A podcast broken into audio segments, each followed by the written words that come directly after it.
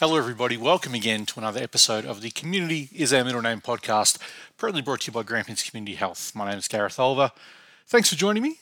We're going to follow up last week's discussion on the sixteen days of activism and family violence with a discussion with one of our senior family violence practitioners, Kay, and we're talking about why people don't always leave situations where they are in a position where they're suffering from family violence or domestic abuse, why they may stay, what barriers they may face in leaving, and just a bit more stuff about family violence in general, which, as of course you learned last week, is a real scourge in our community, with a woman losing her life at the hands of a partner or ex-partner every week in this country. It's going to be a good chat.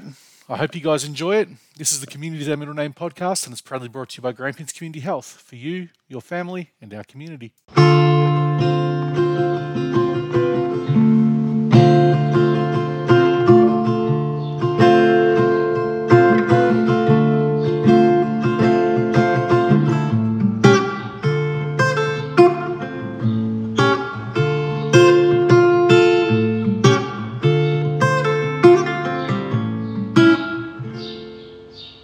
Uh, this week I'm joined by Kay, who is a senior family violence practitioner here at Grampians Community Health. Thank you for giving up some of your time, Kay.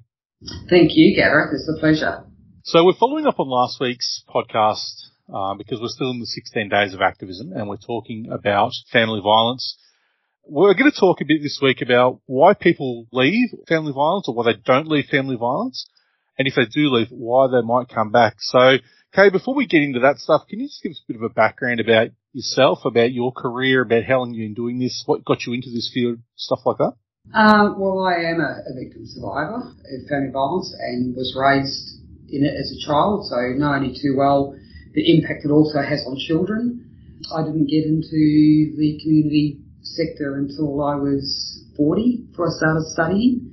Uh, very late bloomer, four children, single parent, and got into homelessness and family violence, and I just took it like a duck to water. Absolutely loved it. Found my niche. Uh, and I've been a case manager ever since. So uh, I worked with family violence for about seven and a half years, intensive case management. I did regional integration coordinator across the region with White Ribbon Days, and uh, family, there were family violence network meetings back then. I used to coordinate those. Um, and I went across to dual diagnosis, so mental health and Um, addiction, did that for a couple of years, and then I did a forced move to Geelong uh, to support my daughter and my granddaughter, and worked for Matchworks as a uh, disability in- employment consultant. I uh, did that for a couple of years, and then I came back to Horsham because this is where my my friends and my networks are, um, and then I did so two weeks teaching across Horsham, Hamilton and Warrnambool uh, of Diploma of Community Services. And then I came back into family violence, which has always been my passion. So, and here I am. That's a pretty extensive resume you've got, Kay. You've built up over the years. That, travelling from Horsham, Hamilton, Warrnambool would have taken a fair bit out of your day, I'd imagine. Yes, yes. It was a three-hour trip to Warrnambool, um, and the Henty Highway. The worst part was, you know, seven o'clock in the morning, dodging kangaroos and emus. Yeah, yeah, I completely understand. It's funny. We were talking before we started recording about, you know, how, how our family experiences, our lived experience, often for people in, in these sort of fields, in the community service fields, pushes them down that path. And I mentioned how uh, I first got into disability as a teenager because I have a disabled family member. And uh, you're the second person in a week on this podcast who has gone into the family violence field being a, a cycle breaker. Do you find that makes it easier to deal with, with the clients who are coming in? Um, I'm not saying that other people don't have empathy, but do you find you can empathise a bit more from a personal point of view with some of the people that you work with? Uh, yes, yeah, I do. I think, you know, it's a, it's a, it's a catch twenty-two sometimes, because I think sometimes having my the history that I have, it can also, I've also got to be very mindful of triggers, because of the different clientele. You don't know who's coming through the door. You don't know, you don't know their story until you hear it. And I've had, I've had some time over the years where I've had triggers, um, and then realized, oh, you know, so that, that reflective practice is absolutely crucial in the work that we do. Uh, because we all have our own stories. We all have our own baggage. So, um, and I've done a lot of intensive work over the years to unravel all my baggage so that I can work with these people. The, because of my upbringing, I pick up on things that an average person may not pick up on, pick up on words, or pick up on a, a quick glance across, or just the, the little things, these little things that happen that I can actually, that I can actually pick up on very quickly. So I have quite an awareness of my surroundings, because as a child, I was always scanning my surroundings. You always, you were always on, on eggshells. And it certainly helps me with what I've experienced in, in my lifetime, um, definitely with clients that come through. It's, I have that empathy. I have that understanding of, of what that might be like for them. I can actually sort of walk beside them or put myself in their shoes, which I think is, um, and, and a lot of people can do that. I mean, I don't, I'm not saying that you need, you need life experience in order to do that, because that's certainly not, certainly not true. Some people are empathetic and they just have that ability to work with people. So, but it's certainly, um, really important to, to be empathetic and to have those listening skills and, and believe their story. Yeah, I think that's important in pretty much any of these community service yeah, fields, really, isn't absolutely. it? Absolutely. Yeah, absolutely. So, in, in the time you've been you've been doing this sort of stuff, and you said you've been doing it for a number of years, have you seen many changes? Has it been changes for the good, changes for the negative? In your experience, what, what do you think the difference is now from when you started? You know, back uh, after you did your study. Uh, so when I came back in, I. There was a big change in the funding side of it. We never used to have those buckets of money back then when I was doing it. And the MARAM, obviously the MARAMs come in, come in. The sad part for me is, is unfortunately, it still takes deaths. It still takes a woman's death. I mean, Luke Batty was an example of a MARAM. You know, it, it still takes something to, that if something happens, like the, a death of a woman or a death of a child, in order to change systems, the, our systems. So, you know, I always use I always use the upstream, downstream, which is something I picked up years ago in, in some training from Women's Health Guardians when I was back at Danny Violence the first time. And it's like we are at the bottom of the stream pulling women and children out. But, you know, why can't we be at the top of the stream stopping them from falling in? And I still think there is a lot of work being done in that space, absolutely, without doubt. There is a lot of work. But I still think we could be doing more top stream to, and part of education, this education stuff is, is part of that. I think, you know, I think it should be starting, this respectful relationship should be starting way back in, way back in kindergarten. Honestly, because we are moulding our next generation. We are all products of our parents. Every one of us, whether we like it or not, we are products of our parents. So there's a lot of changes have happened, a lot of work has been done, but I still think there's, there's still room. There's always room for improvement. You know, I'm big on quality, quality improvement. There's always room for change. There's always room for improvement. There's always things we could do better. Yeah, I, I agree with that one hundred percent, I think, and especially what you said about teaching this sort of stuff to, to kids at it from a very young age. And I spoke a few weeks ago to the Resilience ARAP crew, and one of their things is about teaching that, that empathy and mindfulness uh, with kids starting in basically early primary school, yep. which I think is a fantastic thing. Now, just just one other thing, just for people like myself who might be a little bit ignorant of some of the terms, can you explain what MARAM is? Oh, sorry, it's the um, it's the multi-agency risk assessment. Management. Well done. I, I, I saw you. I saw you having to think for that, and I thought, oh, well done. Yeah. So, so when you say, you know, MARAM's involved, does that mean that you're working collaboratively with other agencies to? Yes. Yeah, so, things? Yeah. Um, and so you know, we we do part of our role as specialist family violence is we do the comprehensive risk assessments. That's the, the brief risk, risk assessments are now done by other external providers outside of family violence, and we do the comprehensive risk assessment on the woman. Uh, we do the comprehensive safety planning when they come through when we first pick them up. So, which is, gives us a level, by doing the risk assessment, gives us a level of the perpetrator's behaviour. It gives us, um, the level of her risk, whether she's low, medium or high, and what mechanism, what needs to be put in place in order for her and her children to be safe, whether it be in their home or whether they are leaving. And that's one of the things that we're, we're going to talk a bit about today is about people who are suffering from family violence, women or uh, children, because let's face it, it's predominantly women and children. About one of the one of the things we often hear is, why did she go back? Or things can't have been that bad, she's still there. And I know you, you contacted me about maybe uh, having a chat about this and getting some of the myths about it busted. So I'm just going to put the question to you simply uh, as I can. Why do people not leave these situations when they're in situations of family violence? So if she's in a um, in a relationship or in a marriage, you know, and I've worked with some that have been twenty-three years, thirteen years, never ever reported a single incident, and yet they've had thirteen years or twenty-three years of some of the most horrific family violence inflicted on them. And, you know, it starts off the honeymoon stage. This is a nice guy. And it gradually it creeps in and he starts to, he basically starts to program her, manipulate. And she becomes so used to it that it becomes unacceptable. Just, it, it just is. That's the way things are. And, you know, depending also on her history, you know, how he's, she's been raised, how he's been raised, because you put two baggages together, they don't mix.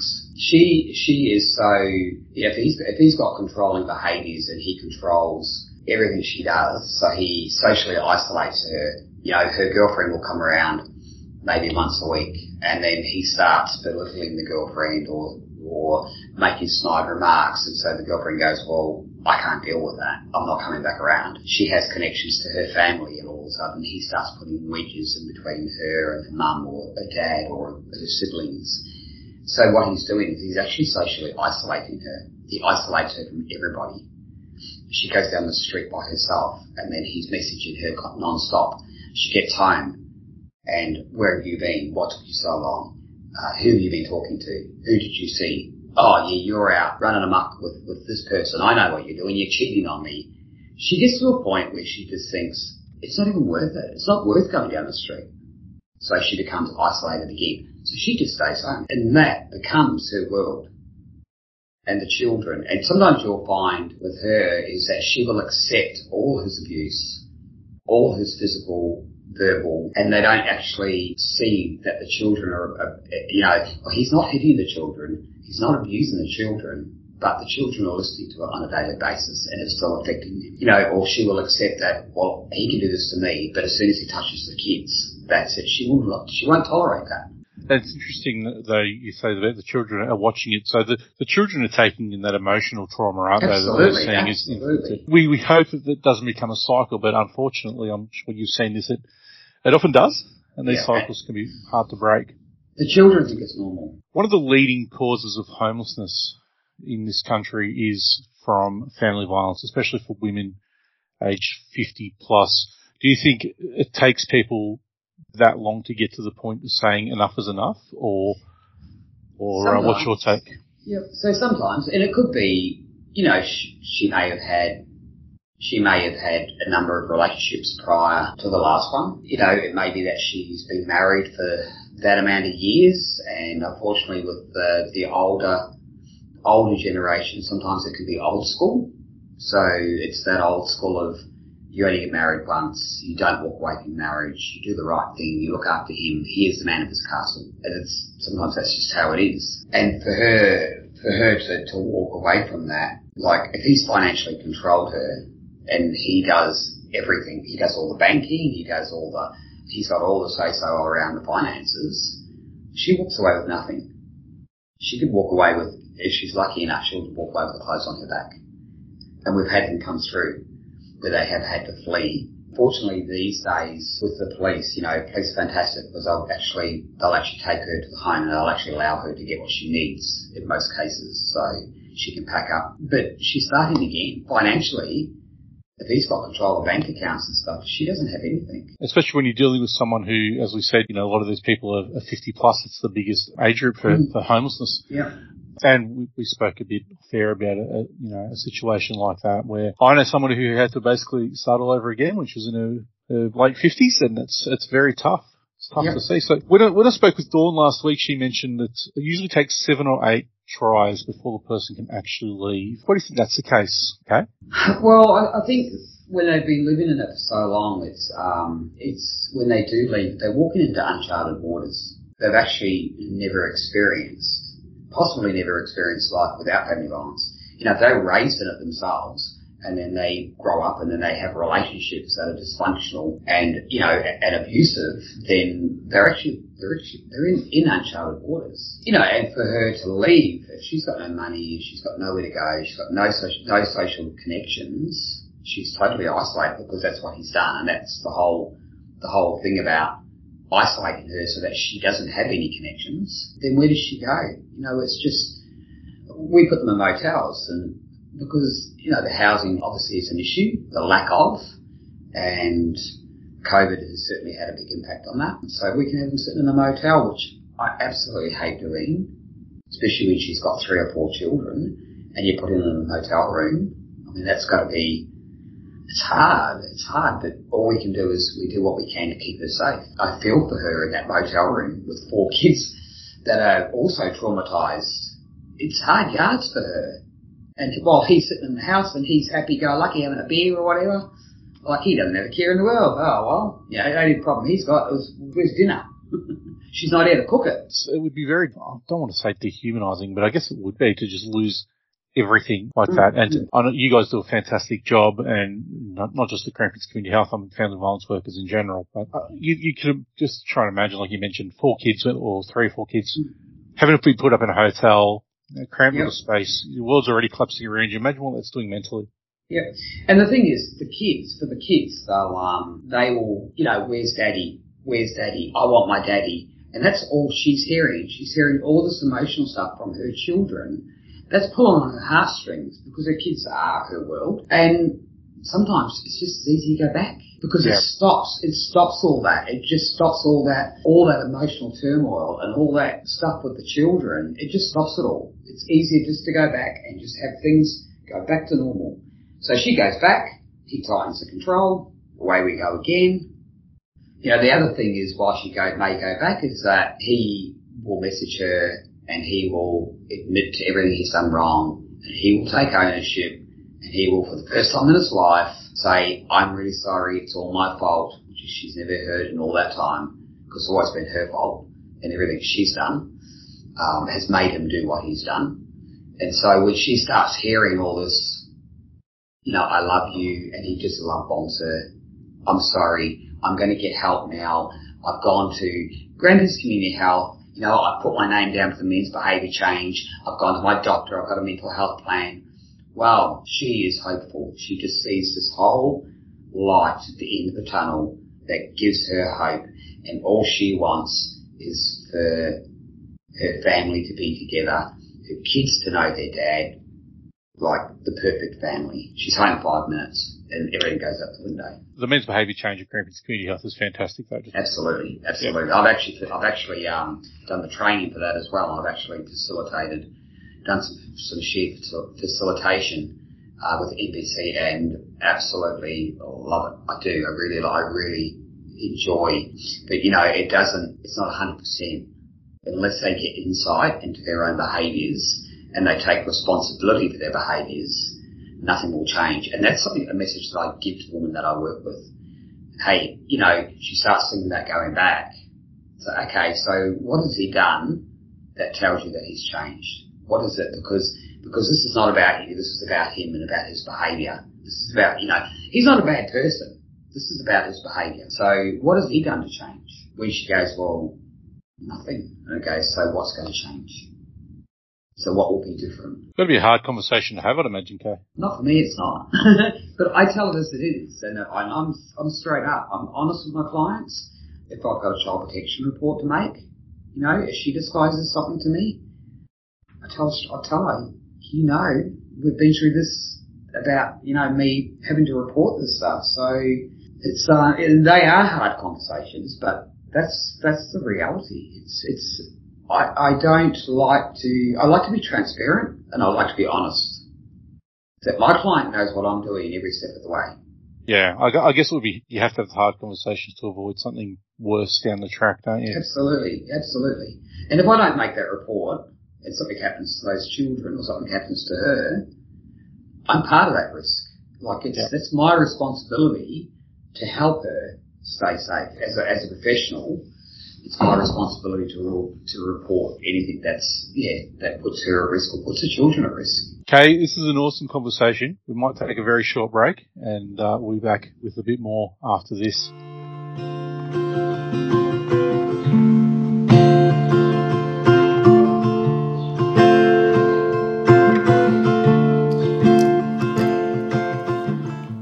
Community's Aminal Name podcast is proudly brought to you by Grampians Community Health. Grampians Community Health services a wide range of areas across Western and Northwestern Victoria, including the Northern Grampians Shire Council, the Rural City Council, Horsham Rural City, Pyrenees Shire Council, West Wimmera Shire, Hindmarsh Shire Council, Yarriambiack Shire, Central Goldfields Shire and the Southern Grampians Shire Council. Services available include alcohol and other drug support, carer support, community aged care support and disability support, including N D I S support coordination and plan management, counselling across a wide range of areas, including generalistic counselling, homelessness support, gamblers help, community mental health, and much, much more. For more information, head to our website, g c h dot org dot a u, or give us a call Monday to Friday on five three five eight seven four zero zero. We also have offices in Ararat, Stawell, and Horsham that you can visit, business hours Monday to Friday. Grampians Community Health is here for you, your family and our community, and are proud to present the Community's Our Middle Name podcast.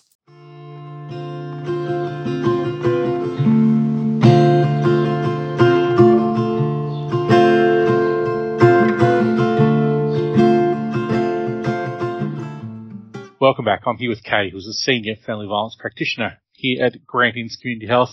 Kay, before the break, you mentioned the Men's Behaviour Change Program, and you worked a little bit in that space. Can you just give us a bit of an overview?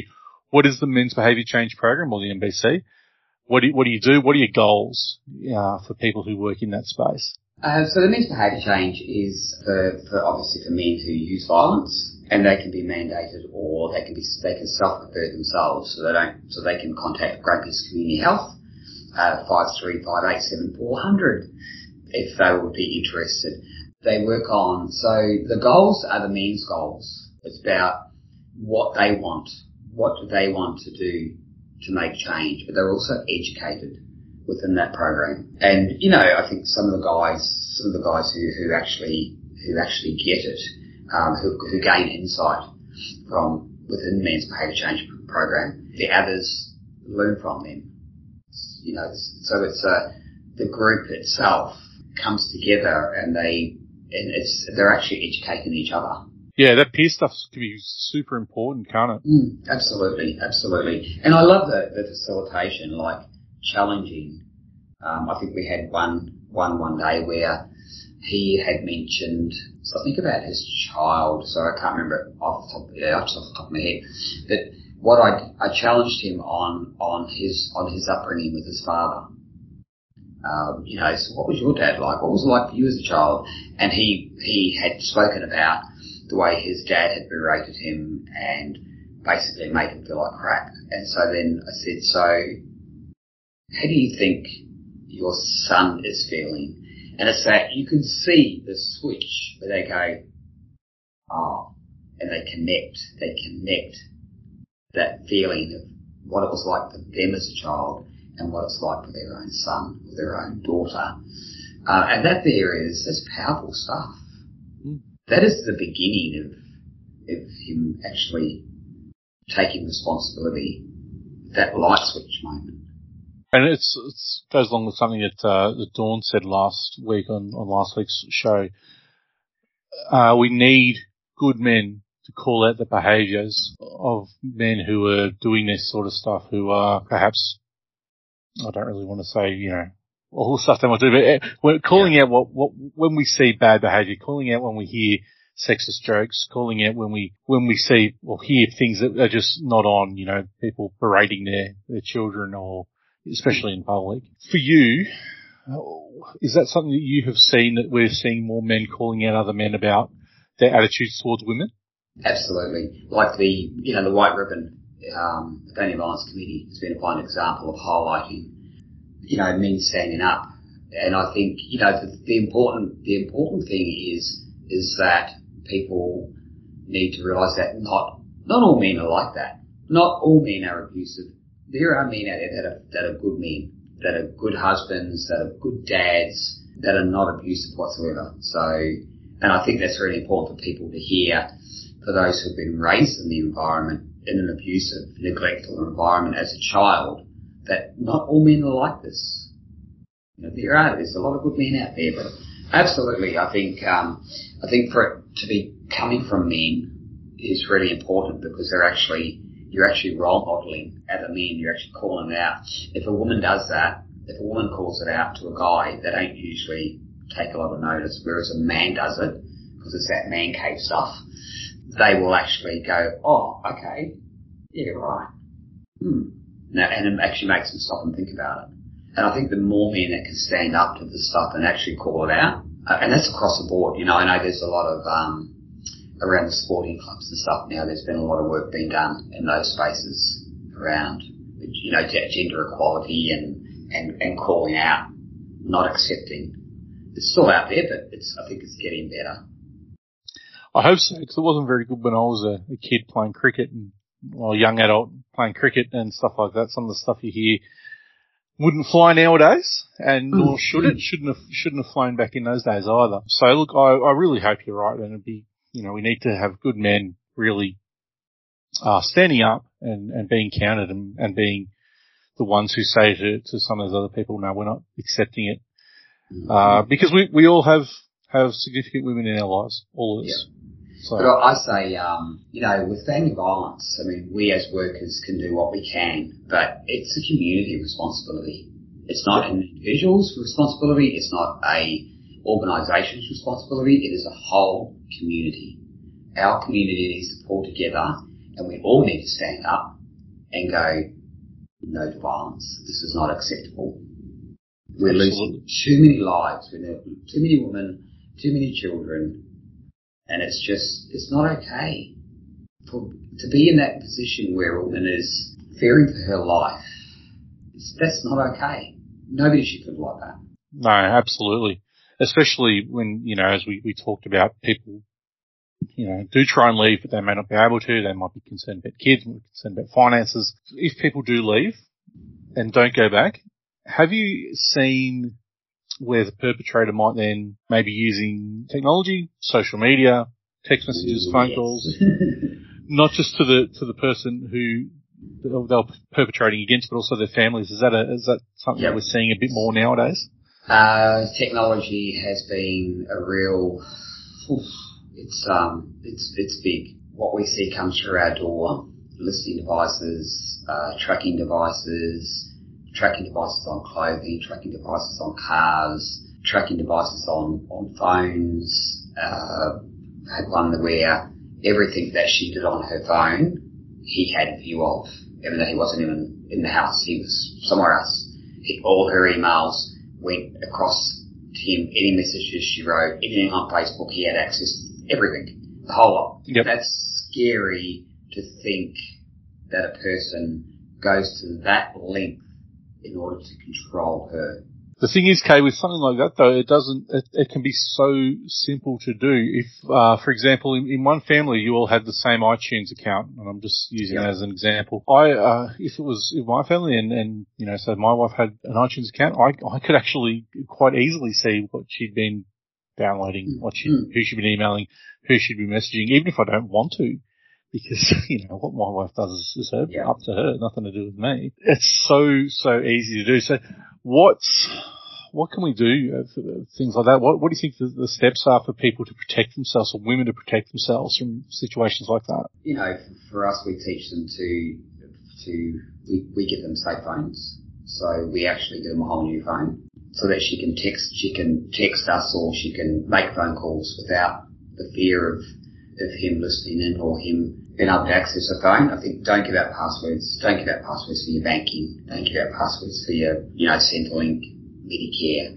Um, and these are the sort of things that you've got to consider. So when we when we talk about I T, we're talking about it's a whole, you know, there's there's there's banking apps, there's yeah, your everything. Medicare, yeah, Medicare, your MyGov, your Centrelink, your iTunes, your you know Microsoft Office. It just, it just, it's endless. Facebook. Facebook's one of the biggest, I think, is probably one of the biggest things that, where he has access to all that, all that sort of thing. Because he's programmed her, well, I want to see what you're doing on your phone. and he checks her phone on a regular basis to see who she's been calling, who she, you know, who she's been talking to, what's she been doing on Facebook, like what, what's what's in the emails, who you've been emailing, who you've been telling about this stuff. Like it's just, it's extreme, and it is extreme control, and there is cases we have seen with extreme control. It is mind-boggling. Yeah, cameras in the house, and just, oh, it's it's absolutely quite sickening. It's scary, isn't it? It is, to think that a person will go to those lengths in order to control her.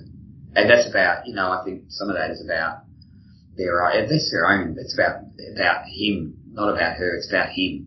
It's about his insecurity and about, yeah, but, you know, it's, it is, it's, um, the, I think the technology has certainly made our job challenging, but also makes it challenging for her to leave, because if he's tracking her, he knows exactly where she is anyway. So yeah, I mean, you you, you have the, the built-in Find My Phone apps on some things. Yeah, yeah, yeah. You see yep, exactly where that yep. person yep. might be at any given time. And one of the things that, that was mentioned last week on, on the podcast was even with the fingerprint scan to get in, if a, the woman's asleep, quite easy to lift a finger up and tap it on the, yep, yep. the scanner, and you're into their phone. It's um, yeah, it's, it's quite quite scary. Is it? Is there anything that's being done from a, a legislative level about this sort of stuff, especially in relation to the to the cyber to the cyber side of things, with the, the, the tracking or the control or, or things like that? Well, I mean, tracking the person's against the law anyway. I think it's something like a twenty thousand dollar fine. You know, and then I mean, it's. The media, the media stuff is also included in I V Os now. So he's not allowed to post on, on Facebook. He's not allowed to, you know, post on media platforms. That stuff there is part of their I V Os, which is, which is good. That's, I mean, that, that's, that's a good start, I think. That's a good start, because that's often, uh, that was the thing you often see is, is people air their, their grievances on social media, and it's not the place for it, and it puts people in bad positions. Yeah, absolutely. And yeah. I always say dirty washing belongs in the, in the washing machine, not on Facebook. Absolutely, absolutely. And look, I mean, it's a, it's a double-edged sword, this sort of stuff, isn't it? I mean, it can be really good for some things, uh, but then other things that can be yeah, really used improperly. Yeah, and I think that's the thing. I mean, there's so much social media out there now. You know, you've got TikTok, you've got um, Snapchat, you've got so many different platforms available these days. You know, for children and for adults, it is. It's like, I know my grandkids, you know, my grandkids get on, my daughter won't let them on TikTok anymore because there's predators, unfortunately. It's, it's the reality of, of, of media. Just because a person on the other end says they're fifteen doesn't mean so they are. Yeah. And that's why I try and teach my grandkids about this stuff. You know, you don't know that person on the other end. You can't see yeah. them. You don't know how old they are, so... Okay, we're, we're almost at the midway point of the sixteen days of activism. As a circuit breaker yourself, what's the sixteen days of activism mean to you, both personally and from a professional standpoint? Um, that's a really good question. I think, you know, unfortunately our work is so busy that we're too busy running. Uh, I know for myself I'm too busy running. But for me it's about, it's about getting this message out there. It's about educating, educating our communities, um... It's about our community standing up and being aware of, you know, that, that family violence does exist, and it's it's you know, Horsham I think was eighth on the on the on the list of data, like quite high numbers, which is incredible. It's yeah, people people. I think you know this should be every day of the year, not just sixteen days of activism. It's it's an awareness that needs to be out there, um, that people have voices and that. Women who are escaping family violence know where to come. They know that they will be supported and they will be safe. And that there is help. There is help here for them if they choose. I mean, we're not about breaking up families. We're not about, that's not what it's about. This is about women who, keeping women safe and people living free from violence. And I think, you know, over the sixteen days, if we can get that out as much as we can, and if we can save one life, or if we can protect one child, our job, we, you know, we're, we're all doing our job. That's why I see it. It's, it's a bit like A O K Day. It's a great way to start yep. a conversation that needs to be ongoing, I yep. think. That's, that's to me what the biggest takeaway from the sixteen days of activism. Yeah, yep. it's a, yep. it's, it's great to, to put a spotlight onto this, Absolutely. this issue, which is a massive societal issue, but it's not something that we can just forget about come December the, the tenth. Yeah. Um, we need to continue talking about it. We need to continue calling it out uh, all all year, every day, whenever we see it. So, absolutely, absolutely. Yeah, that's that. That's my my two cents on it yeah. anyway. Yeah, just not that I'm an expert in this sort of stuff. I I'll leave the, the expertise to, to people like yourself and and Dawn. Okay, anything else you want to get across before we wrap it up? Just call it out. If you see it, name it. Yeah, and anyone looking for, for help as well, anyone who might be listening to this, and, and it might be, you know, twigging a, a few nerves, get their spidey senses up a bit, uh, thinking, hey, this sounds like something that's happening to me or has happened to a, a friend or a family member. There are places out there you can get help, and, yeah. you know, you can either contact your local police or contact places like Grampians Community Health. Yep, absolutely, and there's Safe Steps also, so uh, we yeah. have an after-hours service. So, yeah, absolutely. Um, if you don't feel comfortable going to the police, then by all means give Grampians Community Health a call. You can refer yourself in for family violence, um, and the support's there, the help is there for you. So, and yeah. there's an Orange Door in Horsham as well? It's coming, it's coming. It's coming. It'll be here next year. It's, yeah, we're in the process. The building is looking like it's there already. So, oh, yeah, so, yeah. But at the night, yeah. So, I mean, Safe Steps is after hours or twenty-four seven. And, yeah, just call Grampians Community Health or contact your nearest police station. Okay, it's been uh, fantastic having a chat. Uh, I've learned a lot. I say that every week, but I'm always learning stuff on this podcast, on the reason it's so much fun to do. Thank you so much for giving up some, some of your time today to have a chat about these pressing issues to society. Yeah, thank you, Gareth. Pleasure.